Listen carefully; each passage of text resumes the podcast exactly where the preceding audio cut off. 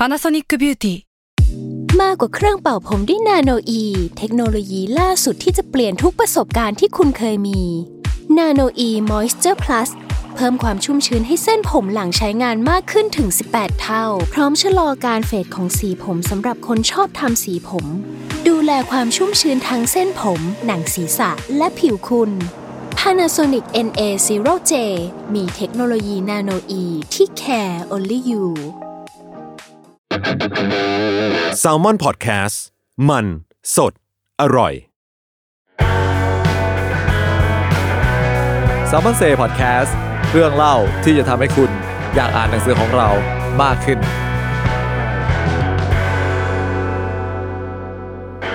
สวัสดีครับ ก็ขอต้อนรับทุกคนกลับเข้าสู่รายการ s ซ l m o n เซ่พอดแคสต์กันอีกครั้งหนึ่งนะครับผมยังอยู่กับผมไม้จิรัชนะชัยนะครับ Strategic Marketing Manager ของสำนักพิมพ์ s ซ l m o n Book ครับ ค่ะ แล้วก็ย้อยนภัสสอนศิวิราชนะคะ หนึ่งในทีมบรรณาธิการสำนักพิมพ์แซลมอนค่ะ ครับ ก็อีพีนี้เราก็ยังอยู่กับคุณมินนริศพงศ์นะครับผมผู้เขียนอ่ารวมเรื่องสั้นเ็ดเรื่องนะครับผมด้วยรักและผุพังนะครับผมเหมือนเดิมนะครับ หลังจากที่อีพีก่อนหน้านี้เราชวนคุณมินคุยเรื่องต่างๆ รวมถึงเรื่องของความเป็นคนจีน ที่เคยพบเจอมากันไปแล้วนะครับผมก็สวัสดีคุณมินอีกครั้งหนึ่งด้วยนะครับผม สวัสดีครับคุณไม้ สวัสดีครับพี่ย้อย สวัสดีค่ะมินยังเป็นอีกครั้งหนึ่งนะครับ ผมที่เรายังต้องอัดจากที่บ้านกันเหมือนเดิมนะครับ ผมก็ต้องขออภัยคุณผู้ฟังทุกท่านนะครับ ที่เสียงหรือว่าคิวบางอย่างอาจจะมีปัญหาเล็กน้อยนะครับ ผมแต่เราก็จะพยายามนะครับ ผมเก็บทุกประเด็นมาเล่าให้คุณฟังอย่างครบถ้วนมากที่สุดนะครับ ก็ EP ที่ผ่านมาอย่างที่ผมได้เกริ่นไปนะครับ ผมว่าเราก็ชวนคุยกันไปเกี่ยวกับเรื่องของการเริ่มต้น เข้ามาเริ่มเขียนเรื่องราวต่างๆ ของคุณมินนะครับผมการเก็บ material การผสมเอาเรื่องของวิธีการเล่าหรือว่ากลวิธีต่างๆ ของนักเขียนที่คุณมินเคยไปศึกษาหรือว่าลองอ่านดูเนี่ยมา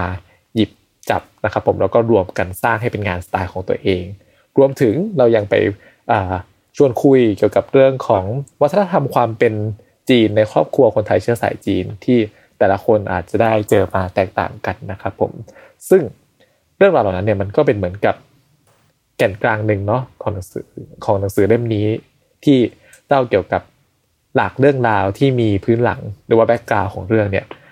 เกี่ยวข้องกับความเป็นคนไทยเชื้อสายจีนใช่ไหมครับ ทีนี้อย่างที่คนที่อาจจะเคยฟังนะครับผมในอีพีก่อนหน้านี้เนี่ยอาจจะได้ทราบกันมาแล้วว่าหนังสือเล่มนี้เนี่ยเป็นเล่มแรกเนาะที่คุณมินเขียนแบบโซโล่คนเดียวทั้งเล่ม เป็นครั้งแรกนะครับผมหลังจากก่อนหน้านี้เนี่ยก็มีแบบไปเขียนเรื่องสั้นรวมกับคนอื่นบ้างเลยอยากจะถามคุณมินครับว่า การทำงานเขียนเล่มแรกเนี่ยถึงสิบเอ็ดเรื่องด้วยกันเนี่ย ค่อนข้างจะท้าทายหรือว่ายากสำหรับคุณมินไหมครับ ในในความยากอะครับ มันไม่ได้ยากมากในในการทำงาน แต่ว่ามันมีความยากของมันก็คือว่า เราไม่รู้เหมือนกันว่า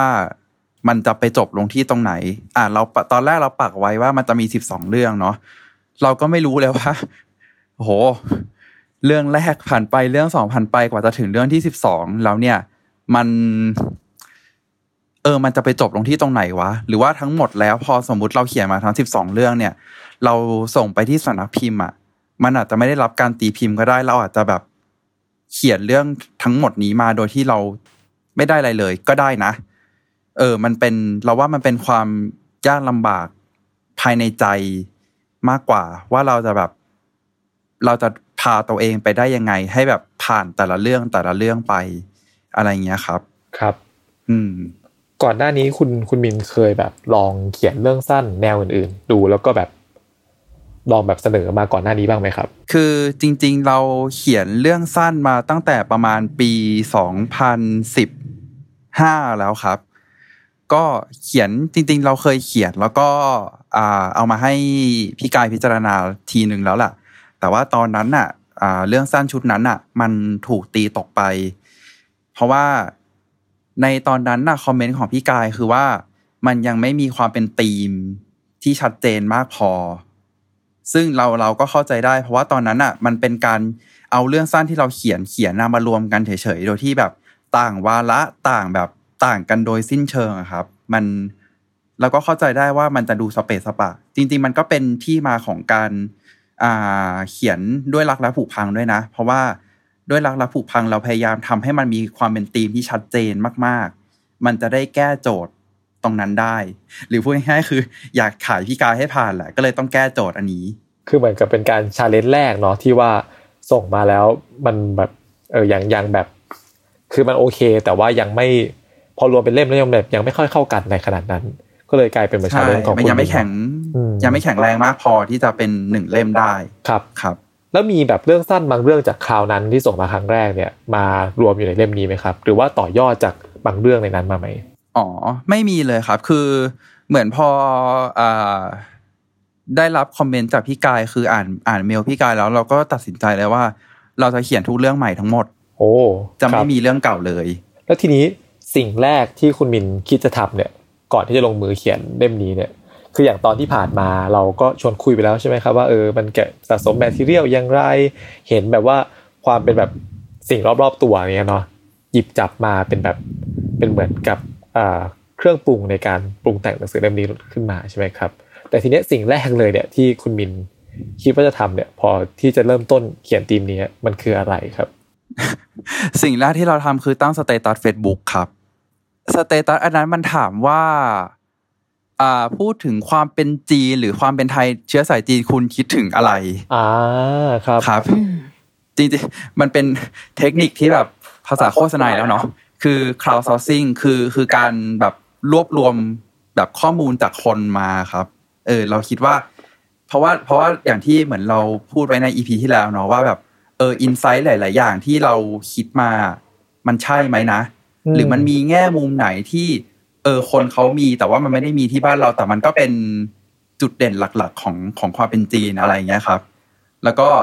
โอ้โห ก็ขอบคุณทุกคนในสเตตัสนั้นเหมือนกันที่แบบมาตอบกันเยอะมากครับ ตอบกันเยอะมากเลย แล้วก็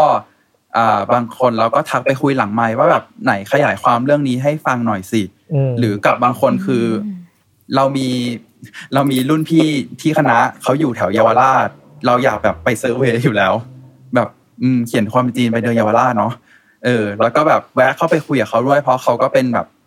เขาเป็นคนจีนเหมือนกันคนจีนแบบจีนจ๋าๆบ้านอยู่เยาวราชอะอืมเออ แล้วก็ไปคุยคุยคุยคุยคุยแล้วก็แบบ เออได้ข้อมูล ได้แบบเรื่องหลาย ๆ อย่างมา จริง ๆ เรื่องที่เขาเล่าอะ หรือเรื่องที่หลาย ๆ คนเล่าอะมันก็มาเป็นเรื่องในหนังสือเล่มนี้เหมือนกัน ครับครับ แล้วมันมีวิธีเลือกยังไงอะคือคนต้องตอบเข้ามาเยอะมากว่า ฉันเจอแบบนี้แบบนั้นน่ะมินมีการกับกรุ๊ปปิ้งมันยังไงบ้างแบบอาจจะเอาอะไรไม่เอาอะไรอย่างเงี้ย อืม คือจริง ๆ เรื่องวิธีเลือกครับ เราเราส่วนตัวเรารู้สึกว่าเรื่องไหนที่เราคิดว่าเราเข้าใจมันมากพอที่จะเขียนถึงมันได้ หรือบางเรื่องถ้ามันไกลมากๆเราก็รู้สึกว่าเออ เราความสามารถเราตอนนี้อาจจะไปไม่ถึง เราก็เราก็ไม่เลือกแล้วก็ เลือกหัวข้อก่อนสมมุติว่าเรื่องอะมันจะมีสิ่งที่เขาสมมุติว่าที่บ้านอยากให้ลูกสืบทอดกิจการ แบบไม่ให้ไปทำงานที่อื่น แต่เราส่วนตัวเราสึกว่า บ้านเราเป็นพ่อเป็นพนักงานบริษัทเป็นชชั้นกลางอะไรอย่างเงี้ยเนาะเราอาจจะไม่ได้เข้าใจตรงนั้น แต่ถ้าสมมุติว่ามีคนที่แบบว่า อ่า ไม่อยากให้ไม่ให้ลูกชายทำงานบ้านสมมุติ หรือแบบอยากให้ลูกสาวแบบ เรียบร้อยน่ารัก เราก็คิดว่าเออเรื่องเนี้ย เราก็มีว่ะ อะไรอย่างเงี้ย เราก็เลยคิดว่าเรื่องไหนที่มันพอจะรีเลทกับเราได้ เราจะเขียนถึงมันครับ ก็คือพูดง่ายๆว่าเป็นต้องเป็นเรื่องที่คุณมินเองก็ต้องมีแบบเหมือนความเข้าใจหรือว่ามี experience ร่วมกับมันบ้าง สักหน่อยหนึ่งใช่ไหมครับ ผมถึงจะแบบใช่เริ่มคแบรับบเอาตัวเรื่องเนี่ยไปต่อยอดเขียนมาได้ แล้วทีนี้เนี่ยอย่างที่เราเหมือนเกริ่นๆไปใน EP ก่อนหน้านี้เนาะว่าการเขียนมันก็เป็นแบบ safe spot ของคุณมินใช่ไหมครับ ในการที่แบบว่าจะปลีกออกมาจากช่วงเวลางาน แล้วก็ใช้อันเนี้ยเป็นช่วงเวลาที่แบบคล้ายๆกับปล่อยในสิ่งที่แบบว่าเรามี passion กับมัน ทีนี้เนี่ยเวลาวางแผนการทำงานวางแผนยังไงครับ เพราะทราบมาว่าการทำงานเป็น copywriter มันค่อนข้างจะมีงานแทรกหรือว่ามีแบบอื่นๆเข้ามาบ่อยมากจนจัดการเวลาแทบไม่ได้เงี้ยครับผมใช้เวลาไหนเป็นเวลาเขียน แต่เอาจริง ๆ เลยนะครับ เราเรารู้สึกว่าการวางแผนเขียนหนังสือของตัวเองมันค่อนข้าง มันค่อนข้างเรียบง่ายกว่ามากครับ มันค่อนข้างเรียบง่ายกว่าแบบการทำงานเขียนแบบการเป็น copywriter มากเพราะว่าจริง ๆ การทำงานโฆษณาหนึ่งชิ้นมันมีหลายโปรเซสมาก ๆ แล้วมันมีหลายปาร์ตี้ที่เราต้องดิวด้วยอะไรเงี้ยมันมันไม่ใช่แค่อ่าอยู่ที่เราคนเดียวมันต้องมีการ manage คนอืม ครับ อื่นๆอีกมากมาย อันนี้พักไว้แค่นี้เนาะโฆษณา ทีเนี้ยพอมันเป็นหนังสือเราอะครับ จริงๆ สมมุติว่าเราเราคิดว่าเราจะเขียนสิบเอ็ดเรื่องเกี่ยวกับนี้นี้นั้นนั้นนั้นนั้นน่ะ เราก็ค่อยค่อยเจาะไปทีละเรื่อง แล้วเราก็เขียนเขียนเขียนเขียนเขียนคือ มันค่อนข้างโปรเซสค่อนข้างเป็นเส้นตรงมากครับ จริงๆมันเลยค่อนข้างจะแบบเออเรียบง่ายอ่าแล้วเรื่องเวลาจริง ๆ เราใช้เวลาตอนกลางคืน เพราะว่าจริง ๆ เราเป็นคนที่ productive ตอนกลางคืน หลังเที่ยงคืนไปนี่ยิ่งดี ครับ ผม ก็เรียกว่าอดหลับอดนอนเขียนเลย เราเป็นคนนอนดึกอยู่แล้วครับ เป็นคนแบบนอนดึกตื่นสาย นอนกลางวัน ตื่นกลางคืนอะไรอย่างเงี้ยครับ อ๋อครับ ผม อืม แล้วอย่างนี้ยครับ อย่างที่เราแบบคุยกันเนาะมันก็จะมีองค์ประกอบในกระบวนการทำงานของมินอยู่ เช่นรีเสิร์ชการแบบเอ่อเซตประเด็น การแบบลงมือเขียน การแบบว่าส่งมาให้ตัวสำนักพิมพ์ตรวจดูคุณมีคิดว่าอะไรที่แบบว่ายากที่สุดครับในบรรดาองค์ประกอบในการทำงานเหล่านี้process ไหนที่รู้สึกว่า suffer กับมันมากที่สุด หรือว่า challenge เรามากที่สุด จริง ๆ ส่วนที่ยากและเหนื่อยยากและทรมานที่สุดคือช่วงก่อนที่จะเขียน ช่วงก่อนที่จะลงมือเขียนครับ เพราะว่าทุกวันเนี้ยเราก็ยังเป็นนะ คือแบบเปิด doc มา แล้วก็แบบไหนดู YouTube ก่อนสิไหนดูสตอรี่ก่อนสิไหนลองเข้า Twitter แป๊บหนึ่งสิคือแบบกว่าจะเขียนได้แบบสักในแต่ละวันอะ มันค่อนข้างแบบมันอ้อมเยอะเหมือนกัน คือแบบการบังคับตัวเองให้เขียนนะครับ เป็นสิ่งที่ยากเหนื่อยยากที่สุดแล้ว ยากกว่าตอนเขียน ก็คือมันจะมีมันจะมีความแบบ คือแค่เปิดก็เหนื่อยแล้วอะไรนี้หรือเปล่าครับ หรือว่า ใช่เราเราเราเรียกมันว่าแรงเสียดทานคือหมายถึงว่า พอเปิดมาแล้วก่อนที่จะเขียนมันจะมีแรงเสียดทานเยอะ ครับ เพราะว่าจริงๆมันเป็นธรรมชาติมนุษย์อะเนาะเราอยากจะแบบทำอะไรที่ไม่ค่อยต้องใช้สมองมากกว่า แบบการดู YouTube บางทีมันไม่ต้องใช้สมองไงเออ แต่การเขียนอะมันเหนื่อยมันแบบ คือมึงต้องคิดแล้วอะว่าแบบ เอ๊ะยังไงนะ เออ มันเหมือนแบบ เหมือนร่างกายมันก็จะแบบว่า เอ้ย อย่าเหนื่อยเลย มึง อะไรเงี้ย แต่เราก็ต้องแบบ เออเอาหน่อยวะ เอาหน่อยวะ อะไรเงี้ยเออนี้เข้าใจเลยนะ เพราะว่าแบบบางทีเหมือนกับ ถ้าถ้ามันไม่ได้เป็นแบบอ่างานที่มีเดทไลน์ชัดเจนตายตัวอะไรอย่างเงี้ยหรือว่าไม่ได้เป็นงานที่เราแบบใช้เพื่อดำรงชีพแบบจริง ๆ จังๆเงี้ยการที่จะแบ่งเวลาไปทำอะผมรู้สึกว่ามันมันไม่ง่ายเลยนะ มันมีแบบมารผจญหลากหลายรูปแบบมากตั้งแต่ Netflix ยันแบบ อื่นๆมากมายเนี่ยครับผมการที่เราจะเปิดหนังดูสักเรื่องเนี่ยมันง่ายกว่าการเปิดคอมทำงานเยอะมากๆ ก็เลยรู้สึกว่าเออไอตัวไอตัวแบบอุปสรรคนี้ผมแบบค่อนข้างเก็ตเลยแล้วคิดว่าพี่ย้อยเนี่ย ซึ่งทำงานเขียนอ่าบทความหลายๆครั้งเนี่ยก็น่าจะมีความรู้สึกร่วมคล้ายกันใช่ไหมครับ กับเรื่องการเขียนนี่ทีนี้ก็เลยอยากถามมินเพิ่มเติมว่าแบบพอมันเริ่มเขียนไอไอจุดเริ่มมันยากอยู่แล้ว แต่พอเริ่มเขียนแล้วจริง ๆ อะ มันใช้เวลากับกระบวนการไหนมากที่สุดอะหมายถึงว่าเวลาเขียนมันจะมีแบบ draft แรก draft สองวกกลับไปกลับมาหรือ intro ก่อน หรือว่าตอนจบก่อนอะไรเงี้ยของมินมันมีแบบ มีการวางแผนอะไรอย่างนี้ไหมในการวางแผนนะครับ คือสมมุติว่าถ้าเราได้เรื่องได้เรื่องหนึ่งเรื่อง ได้วิธีเล่าคร่าวๆแล้วอะเราจะพยายามคิดจุดเริ่มต้นกับจุดจบมันให้ได้ก่อน ว่าเราอยากให้มันเริ่มยังไง เราอยากให้ปลายทางมันไปตรงไหน แล้วก็ค่อยๆหาบริดจ์หาสะพานเชื่อมระหว่างทาง คือเราพยายามเซฟตัวเองด้วยแหละ เพราะว่าเราว่าถ้ามันไม่มีมันไม่มีปลายทางในหัวเราเลยอะ เราจะไม่รู้ว่าเราจะต้องเขียนไปถึงไหน แล้วพออมเราว่าพอเรามองไม่เห็นน่ะ เรามองไม่เห็นเกาะอะเราก็จะแบบเราไม่รู้ว่า เราก็จะรู้สึกมันเป็นเรื่องยากขึ้นด้วยแหละ พอเราไม่เซตโกอืมไอหลักการเขียนแบบนี้คือไปเรียนที่ไหนมาปะหรือว่ามันเป็นการอัดแอปใช้จากงานโฆษณาหรือว่าแบบ เพราะว่าอ่านสะสมเยอะๆเลยรู้วิธีอะไรเงี้ยมันเป็นก็ดูเป็นหลักการเหมือนกันอะไรเงี้ยคือจริง ๆเหมือน เหมือนมันมาจากตอนที่เขียนประมาณสองเรื่องแรกอะครับ คือ อันนี้เปิดงานตัวเองด้วยเนาะ ที่เคยที่เคยเขียนมา เรื่องที่สองอะเราจำได้ว่าความรู้สึกตอนนั้นน่ะ มันมีแล้วในหัวว่า เออ มันเป็นเรื่องเกี่ยวกับสิ่งนี้สิ่งนี้ แล้วตอนหลังมันเป็นแบบนี้ว่ะ แล้วเราก็เขียน เราเลยเหมือนพออันนั้นน่ะ มันออกมาโอเค เราเลยรู้สึกว่า เออ หรือว่าอันนี้จะเป็นวิธีการทำงานที่เหมาะกับเรา แล้วก็เลยใช้วิธีการทำงานแบบนั้นเรื่อยมา แล้วเราก็รู้สึกว่ามันค่อนข้าง มันก็เวิร์กนะ อืมก็เลยก็เลยเขียนใช้วิธีเขียนงานแบบนั้นครับ มาตลอด ทีนี้อยากรู้จากคุณมินต่อไปครับว่าอ่าอย่างที่เล่าไปว่าวิธีเขียนเขียนงานเนี่ยมันก็จะมี concept ของมันอยู่ประมาณหนึ่งใช่ไหมครับ แล้วอย่างนี้เบื้องหลังของแต่ละบทที่คุณมินเขียนมาเป็นรวมเรื่องสั้นนี้นะครับ มันใช้ วิธีการนี้เหมือนกันหมดเลยไหม หรือว่าบางอันก็มีวิธีอื่นที่แบบว่าเพิ่มเข้ามา โดยส่วนใหญ่แล้วแทบจะเป็นอย่างนั้นหมดเลยครับ หมายถึงว่าามีประเด็นที่อยากเขียน แล้วก็พอจะมีวิธีเล่าในหัวคร่าวๆ แล้วก็ร่างมาเนาะแต่ว่ามันจะมีตอนหนึ่งที่พิเศษมากๆ คือตอนที่เจ็ดคุณฝนพรมและแมวสีดำครับ คือไม่รู้ว่าเป็นอะไรนะ ตอนนั้นอะ คือเราเขียนเราแบบ ในหัวว่าแบบ อยากเขียนแบบแมวฝนกับคนจีนว่ะ เออ แล้วก็ในความในความแมวฝนกับคนจีนอะ จะทำยังไงให้ให้ในเรื่องเนี้ย มันมีประเด็นอะไรบางอย่าง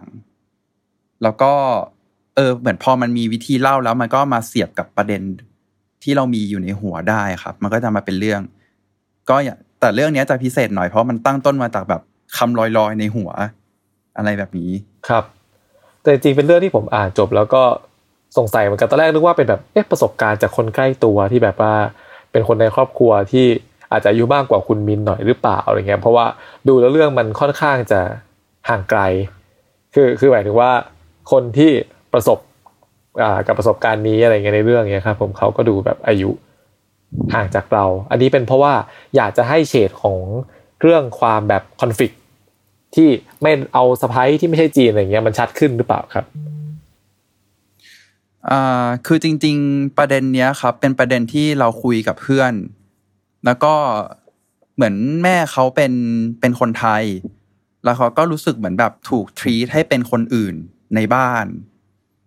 ที่แบบอ่าแม่สามีก็จะแบบมองว่าคนไทยทำอะไรไม่เป็นเลยอะไรเงี้ย แล้วก็จะถูกถูกอืมทรีตเป็นแบบ เหมือนไม่ใช่คนในบ้านยังไง เธอก็ไม่ใช่คนในบ้านฉันอะไรอย่างเงี้ย เราก็เลยคิดว่า เออ ในเรื่องนี้หรือมันจะเอามาเล่ากับแมวฝนคนจีนของเราได้วะ แล้วอย่างแบบเรื่องอื่นๆล่ะครับ ผมที่ว่าอย่างตัวผมเองเนี่ย ส่วนตัวจะค่อนข้างชอบกับเรื่องอ่า เรื่องอ่าผู้ให้กำเนิดนะครับผมที่เป็นแบบบทต้นๆเลยเนาะอย่างเรื่องนั้นเองเนี่ย เก็บเกี่ยวมาจากแมทเทียล ส่วนตัวหรือว่าเป็นแบบมันมันมันเริ่มแบบเป็นโครงสร้างไอเดียนี้ได้ยังไงครับ อ๋อ แต่ว่าก่อนก่อนจะตอบเดี๋ยว นิดนึงว่า เออ มีเพิ่งจะมีคุณคุณไม้ที่บอกว่าชอบเรื่องนี้ที่สุดเนี่ยเห็นไหมอีกแล้วว่าเออเพิ่งเพิ่งได้เจอคนที่ชอบเรื่องนี้ที่สุด ก็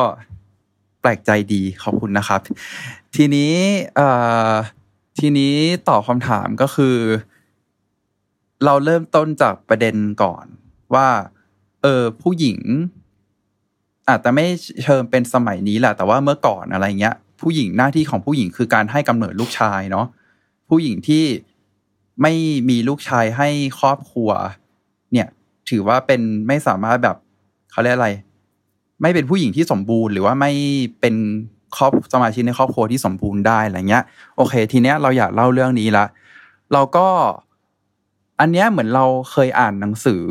เล่มหนึ่งมามันมันเล่าเกี่ยวกับแบบความเป็นผู้หญิงมั้งเหมือนผู้หญิงต้องไปชำระล้าง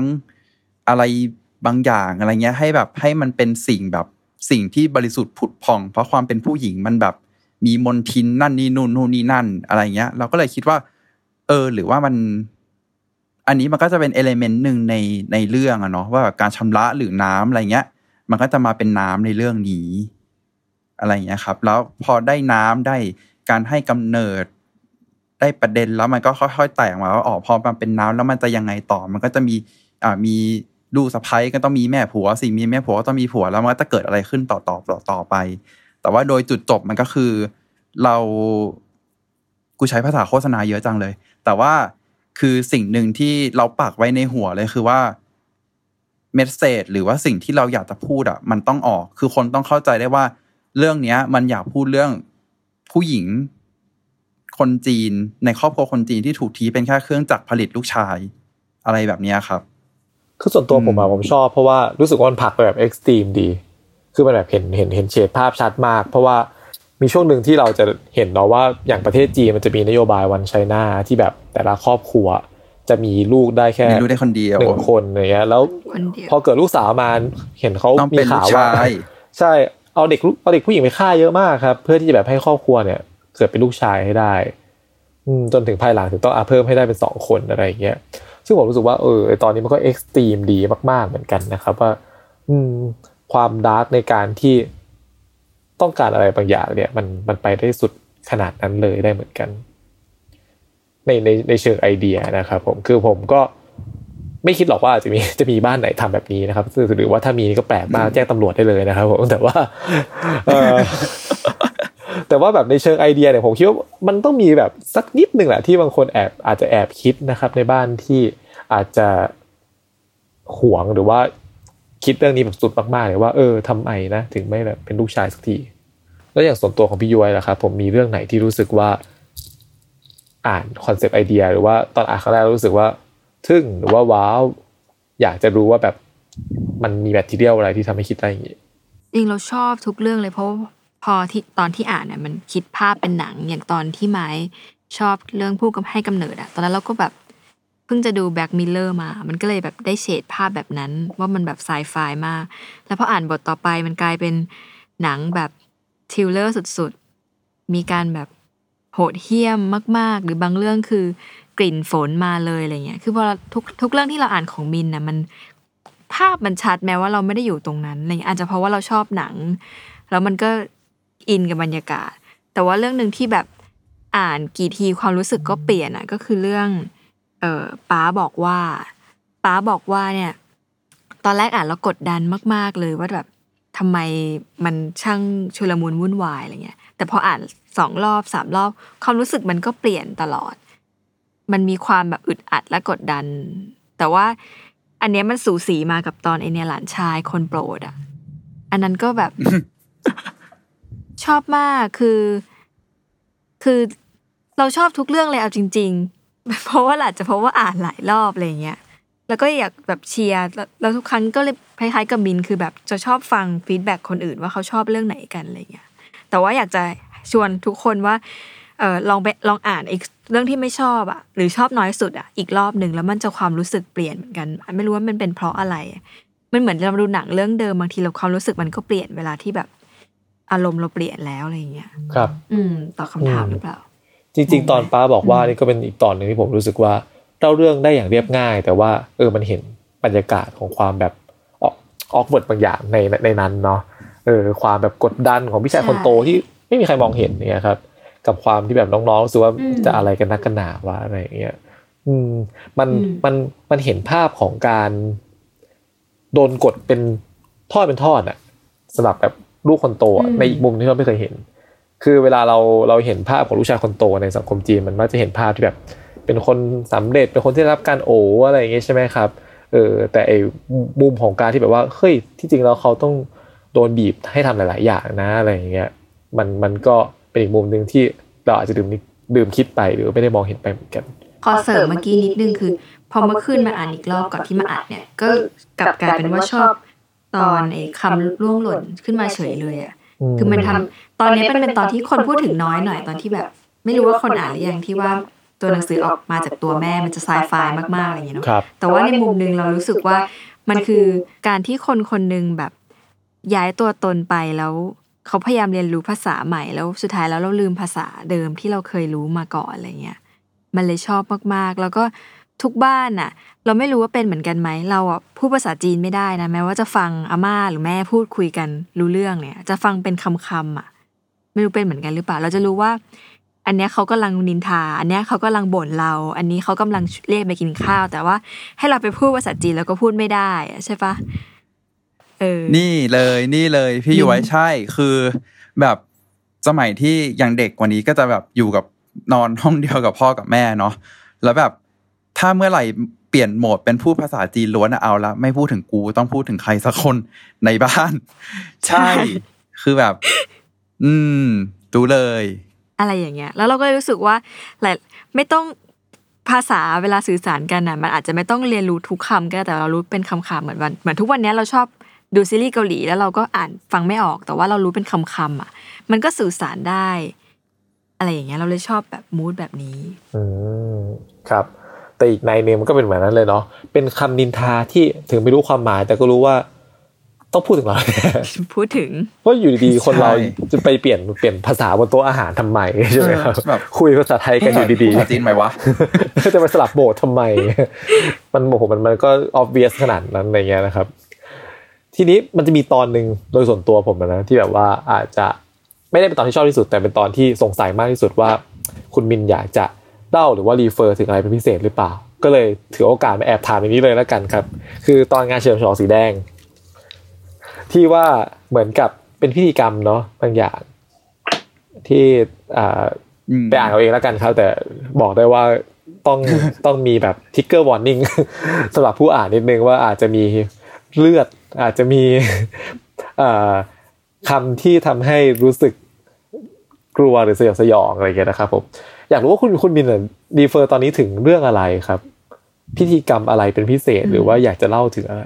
อ่าโอเคเอาเอาที่มาก่อน เรื่องเนี้ยได้มาจากการไปคุยกับพี่ที่พี่ที่บ้านอยู่เยาวราชนั่นแหละ คือเขาบอกว่าแบบพอมันเป็นแบบ พอมันเป็นช่วงวันสำคัญอะไรสักอย่างอะครับ เขาจะแบบ เหมือนเขาจะเห็นแต่สีแดงอะเหมือนแบบรอบบ้านเขาก็จะแบบติดกระดาษติดโคมอะไรเงี้ยแล้วด้วยความเป็นเยาวราชเนาะมันก็จะมีร้านขายแบบ ของไหว้เจ้า อะ มันก็จะมีแบบกระดาษที่แปะแบบโปรงสีฟ้าชอยแบบเต็มไปหมดอะไรเงี้ย คือเหมือนเขาก็จะเห็นแต่สีแดงแล้วเขาก็จะรู้แล้วว่ามันมันเป็นวันสำคัญอะไรบางอย่าง ครับ เราก็เลยคิดว่า เออ มันมันดูมันดูเด่นดีหมายถึงว่า เออ อันนี้แหละความเป็นจีนแม่งชัดมากเลยว่ะ แล้วทีนี้พอมันเป็นเรื่องพิธีกงพิธีกรรมอะเราว่ามันเป็นประเด็นของยุคนี้ด้วยแหละว่า เราจะเริ่มตั้งคำถามกับอะไรหลาย ๆ อย่าง คือไม่ใช่แค่พิธีกรรมไหว้นั่นนี่นู่นหรอกแต่ว่ามันเป็นการตั้งคำถามกับอะไรหลายอย่างใน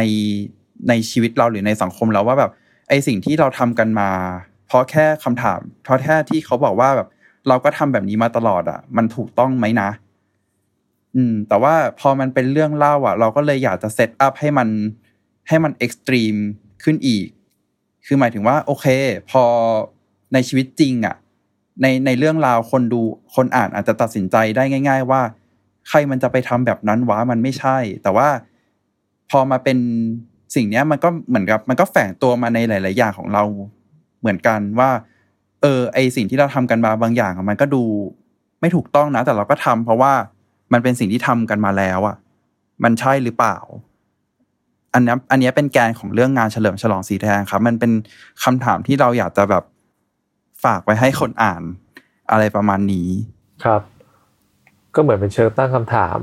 คือมันอาจจะไม่ได้เป็นแบบตัวพิธีกรรมนี้ มันอาจจะไม่ได้มีจริงอะไรหรอกใช่ไหมครับ เพียงแต่ว่าเป็นการตั้งคำถามใช่ถึงพิธีกรรมอื่น ๆ ว่า แล้วไอ้ที่เราทำตามที่เขาบอกกันมาเนี่ย สุดท้ายแล้วเราแบบรู้เหรอว่าจุดประสงค์ของมันคืออะไร หรือควรเคยตั้งคำถามถึงมันไหมว่าแบบว่ามันสมเหตุสมผลมากแค่ไหนอะไรแบบนั้นใช่ไหมครับ ใช่ แต่ว่าจริง ๆ มีคนมีน้องทักมาถามเหมือนกันครับ ว่าแบบงานเฉลิมฉลองสีแดงมะน่ากลัวมากเลย มันยังมีอยู่เหรอสมัยนี้ ก็บอกว่าไม่ใช่ไม่เคยมีไม่มีครับแอบไปนึกถึงอันเนี้ยครับ พวกแบบเวลาคนทรงม้าทรงอะไรอย่างเงี้ยในภูเก็ต แต่ว่า เอ๊ะมาทรงมันก็ไม่ได้ตายที่ว่าหมายถึงว่าไม่ไม่ได้มีใครที่แบบว่า โดนโดนเสียอะไรนี่นะผมก็มานั่งนึกตัวไหนอยโอ้โหหรือว่ามีพฤติกรรมอย่างนี้จริง ๆวะก็เป็นอีกคนหนึ่งที่เกือบเกือบเชื่อเหมือนกันครับ แต่ถือว่าแบบแบบไม่รู้แบบเอ๊ะมันมันมีที่ไหนหรือเปล่าอะไรอย่างเงี้ยเราพลาดอะไรไปไหมหรือว่าสมัยก่อนมีไหมอะไรเงี้ยอืมครับ ทีนี้เราก็เหมือนแบบได้รู้แล้วเนาะว่าแต่ละตอนเนี่ยคอนเซปต์ไอเดียของแต่ละอันมัน ขึ้นมาอย่างไรนะครับผมรวมถึงคุณมินอยากจะเล่ามันไปแบบไหน เราจะเปิดโอกาสให้พี่ย้อยเนี่ยในฐานะเป็นบรรณาธิการของเล่มนี้นะครับผมได้ชวนคุณมินคุยสั้นๆ เป็นเหมือนแบบ quick question เนาะ Q&A สั้นๆ นะครับใช่ผมว่าใช่ค่ะแต่ละตอนเนี่ย แต่ละแต่ละตอนที่เขียนมาทั้งเจ็ดตอนเนี่ย ตอนไหนจุดๆๆที่สุด อ่าอ่าครับเพราะว่าตอนที่พี่ย้อยอ่านเนี่ยก็คงจะมีความแบบว่าสงสัยบ้างแหละ ใช่ไหมว่าตอนนี้เร็วเขียนเร็วที่สุดหรือเปล่า ตอนนี้แบบเศร้าที่สุดหรือเปล่าอะไรอย่างเงี้ยใช่ไหมครับ ใช่งั้นเริ่มเลยเนาะโอเคโอเค มินพร้อมนะ ตอนแรกเลย เรื่องไหนที่เขียนนานที่สุด อืมอ่าดราฟแรกจริง ๆดราฟแรกก็เป็นเรื่อง pieces ครับ เรื่องสุดท้ายเรื่องที่สิบเอ็ดคืออมดูง่าย ๆเลยอืมว่า เรื่องไหนยาวสุดเรื่องนั้นเราเขียนนานสุด เพราะว่าเราเขียน เอออันนี้แบบเป็นทิปนิดนึงแล้วกันว่าเราเขียนวันละหนึ่งหน้ากระดาษ A4 ในด็อกอืม เพราะฉะนั้นแบบอืมเรื่องไหนยาวก็คือเรื่องนั้นเขียนนาน ง่าย ๆ เลย แต่ว่า อ่าอ่าพอมาเป็น revise เป็น draft สอง draft สามอะเท่าที่ถ้าจำไม่ผิดเรื่องที่เขียนนานที่สุดจะเป็นเรื่องหลานชายคนโปรด เพราะว่าอันนี้พี่ย้อยน่าจะจำได้ว่ามันเป็นเรื่องที่ถูกเปลี่ยนตอนจบ อืมอืม แล้วก็ใช่พอเปลี่ยนตอนจบเราก็หาทาง landing ให้มันอยู่ประมาณหนึ่งเหมือนกัน แล้วก็เหมือนแบบพอช่วงท้ายๆคือ แบบเซเล็กแล้วก็ลบออกหมดเลย แล้วก็เริ่มค่อยๆเริ่มเขียน ค่อยๆเริ่มเขียน ครับ แล้วก็ตบตบตบตบตบตบอืมเราเลยคิดว่า ถ้าจำไม่ผิดเรื่องหลานชายคนโปรดน่าจะเป็นเรื่องที่เขียนนานที่สุด ครับ แล้วอะไรคือเรื่องที่เขียนเร็วที่สุดคะอ่าไม่คิดว่าน่าจะเป็นเรื่องที่สอง เรื่องที่สองครับถ้อยคำที่ล่วงหล่น ใช่ อันนั้นมันมันมันเร็วสุดเพราะว่ามันง่าย เพราะว่ามันแบบประเด็นมันชัดสุดหรือว่าอะไร ใช่เราเรารู้สึกว่าเรื่องที่สองอะเรามีภาพในหัวชัดมาก ๆแล้วว่า ต้นกลางปลายของมันคืออะไร Exe- execution แบบวิธีอืมเล่าเรื่องของมันคืออะไร มันก็จะอืมมันก็จะไปเร็วครับ อันต่อมา เรื่องไหนที่มีตอนจบหลายเวอร์ชันที่สุด ก็คือก็คือหลานชายคนโปรดคือจริงๆอ่าทั้ง 11 เรื่องเนี้ยมันแทบไม่ถูกเปลี่ยนตอนจบเลยหรือว่าจริงๆ มันเป็นแค่การเสริมเล็กๆน้อยๆครับ คือในหลานชายคนโปรดนะครับ เราอยากให้เรื่องมันจริงๆ อยากให้มูดมันมีความแอบเสิร์และคุมเคือหน่อยๆ แต่ว่า โอเค อาจจะแบบคลุมเครือไปจนมันมีความแบบไม่ไม่คลี่คลายไปในทางใดทางหนึ่ง ก็เลยคิดว่าจริง ๆ ทางออกของมันคือการผลักมันให้ไปทางใดทางหนึ่ง แต่แต่ก็ต้องผลักมันให้ให้ไปสุดทางที่มันจะไปได้เหมือนกัน มันเลยมาเป็นตอนจบของของแบบนี้ครับผมแอบถามได้ไหมครับว่าก่อนหน้าเนี้ยอืมอยากให้มันจบแบบไหน อยากให้คือจริง ๆ ตอนจบเวอร์ชั่นแรกอะคือไม่มีใครรู้ ด้วยซ้ำว่าตกลงหลานชายคนนี้เป็นหลานชายจริง ๆ หรือเปล่า หรือเป็นคนอื่นอืมอืม แต่ว่ามันก็จะมีหินเล็กๆน้อยๆ ว่าแบบในสายตาหรือท่าทางที่มันเล่า อะไรบางอย่างว่าหลานชายคนนี้มองมาที่พวกเขาอะมันมีข้อความอะไรบางอย่างอยู่ แต่ว่าสุดท้ายแล้วก็ไม่มีใครรู้หรอก เพราะว่ามันอาจจะเป็นสิ่งที่ตัวละครคนอื่นๆนะอยากให้เป็นก็ได้ อยากจะมองเห็นก็ได้ เพราะฉะนั้นแล้วมันไม่มีคำตอบให้อะไรทั้งนั้นในเรื่องในเรื่องนี้ในเวอร์ชันแรกนะครับอืมครับ โอเคคำถามต่อไปครับพี่ย้อยเรื่องไหนที่ลังเลที่จะเขียนมากที่สุด คิดว่าน่าจะเป็นเราไม่แน่ใจว่าเป็นเรื่องเรื่องที่แปดหรือเปล่า เพราะว่า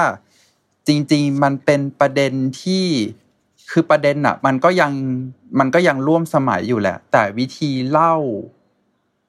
อ๋อเรื่องเรื่องที่เจ็ดเรื่องที่แปดครับ เหมือนจริง ๆ แล้วมันก็ยังเป็นสิ่งที่ยังมีอยู่แหละอืมคุณอืมฝนทอมและแมวสีดำนะครับเรื่องที่เจ็ดแล้วก็เราอืมล้วนลื่นลมในงานฉลองมงคลสมรสเนี่ยเรื่องที่แปดคือเราเชื่อ เราค่อนข้างมั่นใจว่าประเด็นแบบเนี้ยมันยังมีอยู่ แต่ว่า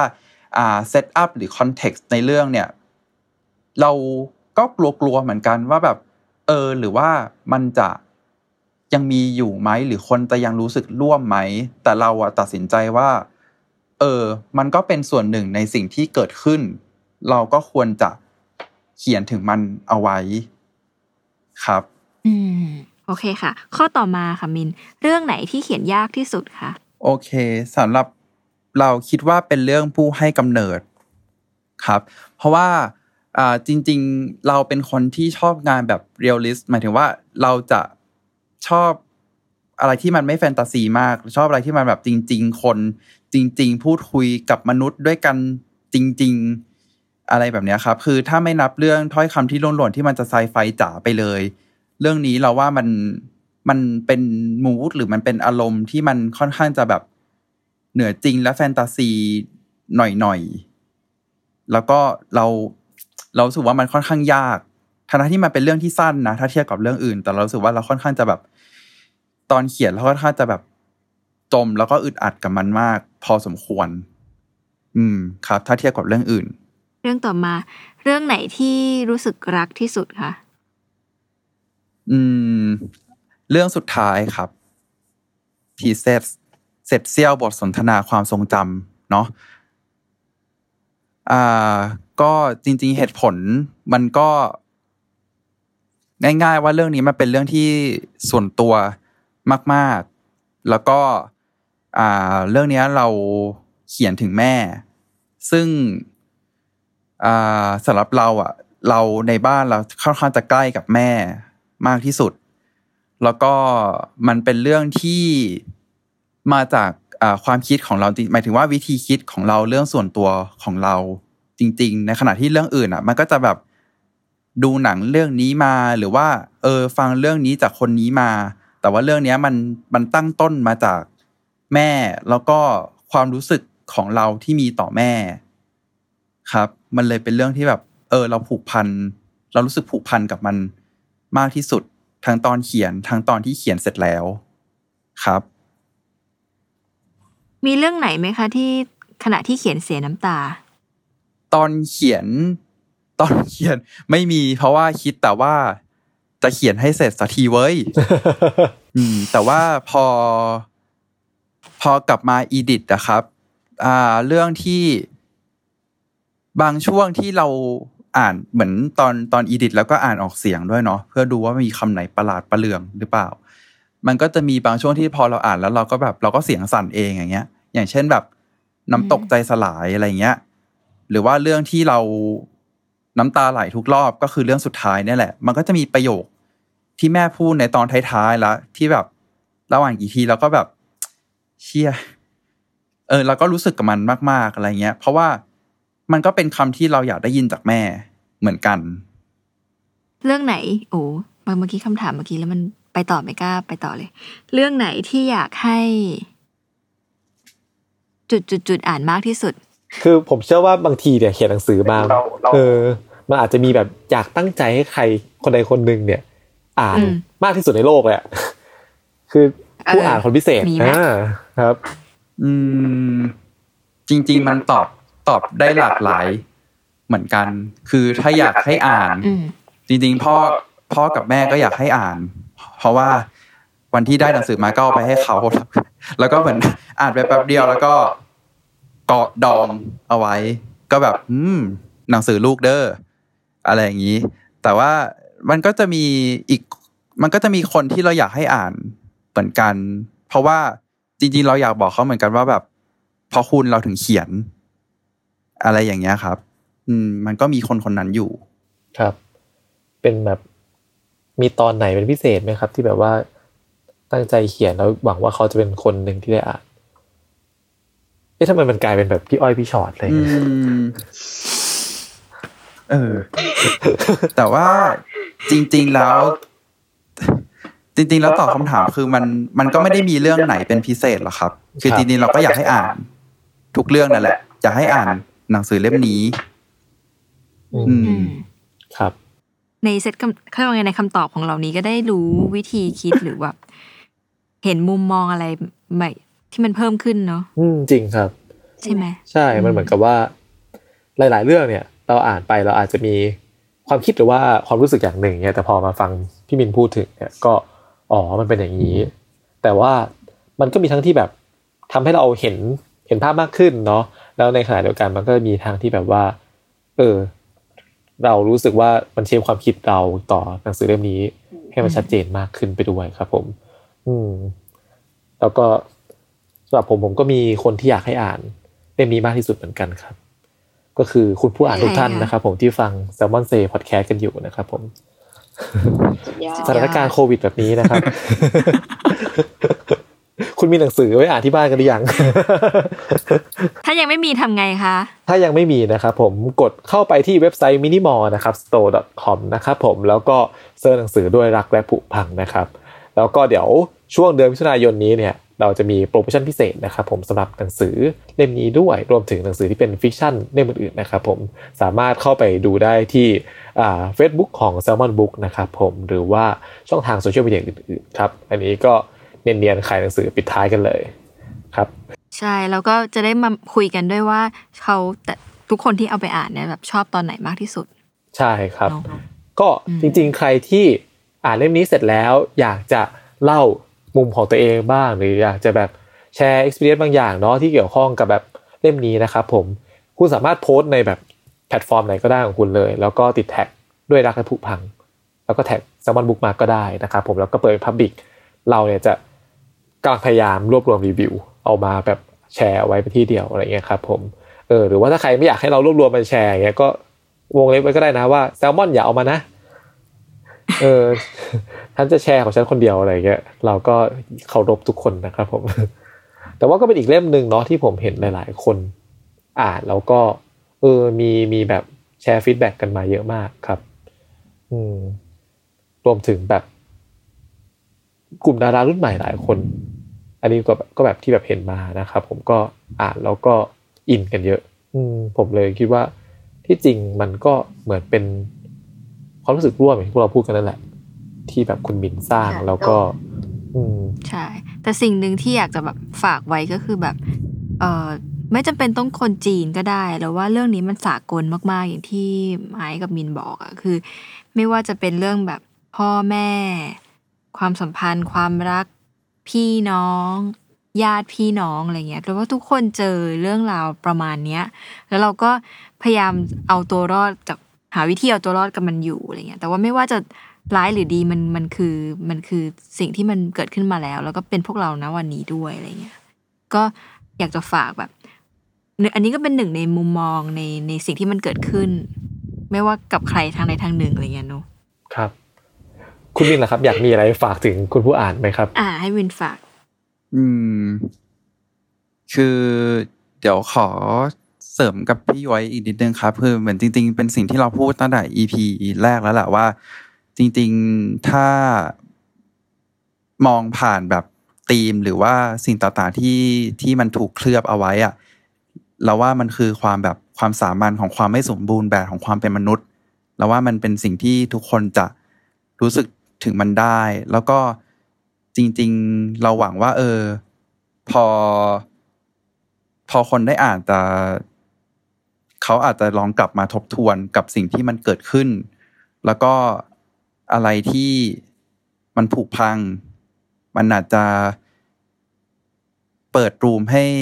เกิดการซ่อมแซมขึ้นได้ครับ คิดว่าประมาณนั้นแล้วก็หวังว่าทุกคนจะชอบและสนุกกับการอ่านครับผม อืม ครับ ก็ถือว่าปิดได้สวยงาม นะครับทั้งคู่ทั้งพี่มินพี่ย้อยผมก็ไม่พูดอะไรละโอเค ก็วันนี้ก็คงประมาณนี้นะครับ ผมทุกคนก็ขอบคุณคุณบินด้วยเนาะที่มาร่วมพูดคุยกับเรานะครับ ผมก็ครั้งหน้านะครับ ผมอยากจะให้ใครนะครับ มาคุยในรายการ s ซ m มอนเซหรือว่าอยากจะฟังเรื่องอะไรนะครับ ก็สามารถมาคอมเมนต์บอกกันเอาไว้ได้นะครับ หรือว่าใครที่ฟังในแพลตฟอร์มอื่นๆ ที่ไม่สามารถคอมเมนต์ได้เนี่ยก็อาจจะ inbox หรือว่า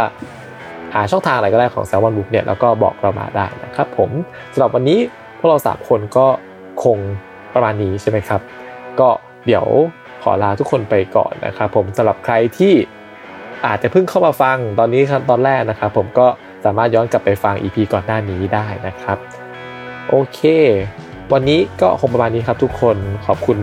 ทุกคนมากๆครับที่ฟังมาถึงตอนนี้สำหรับวันนี้ สวัสดีครับ สวัสดีครับ สวัสดีค่ะ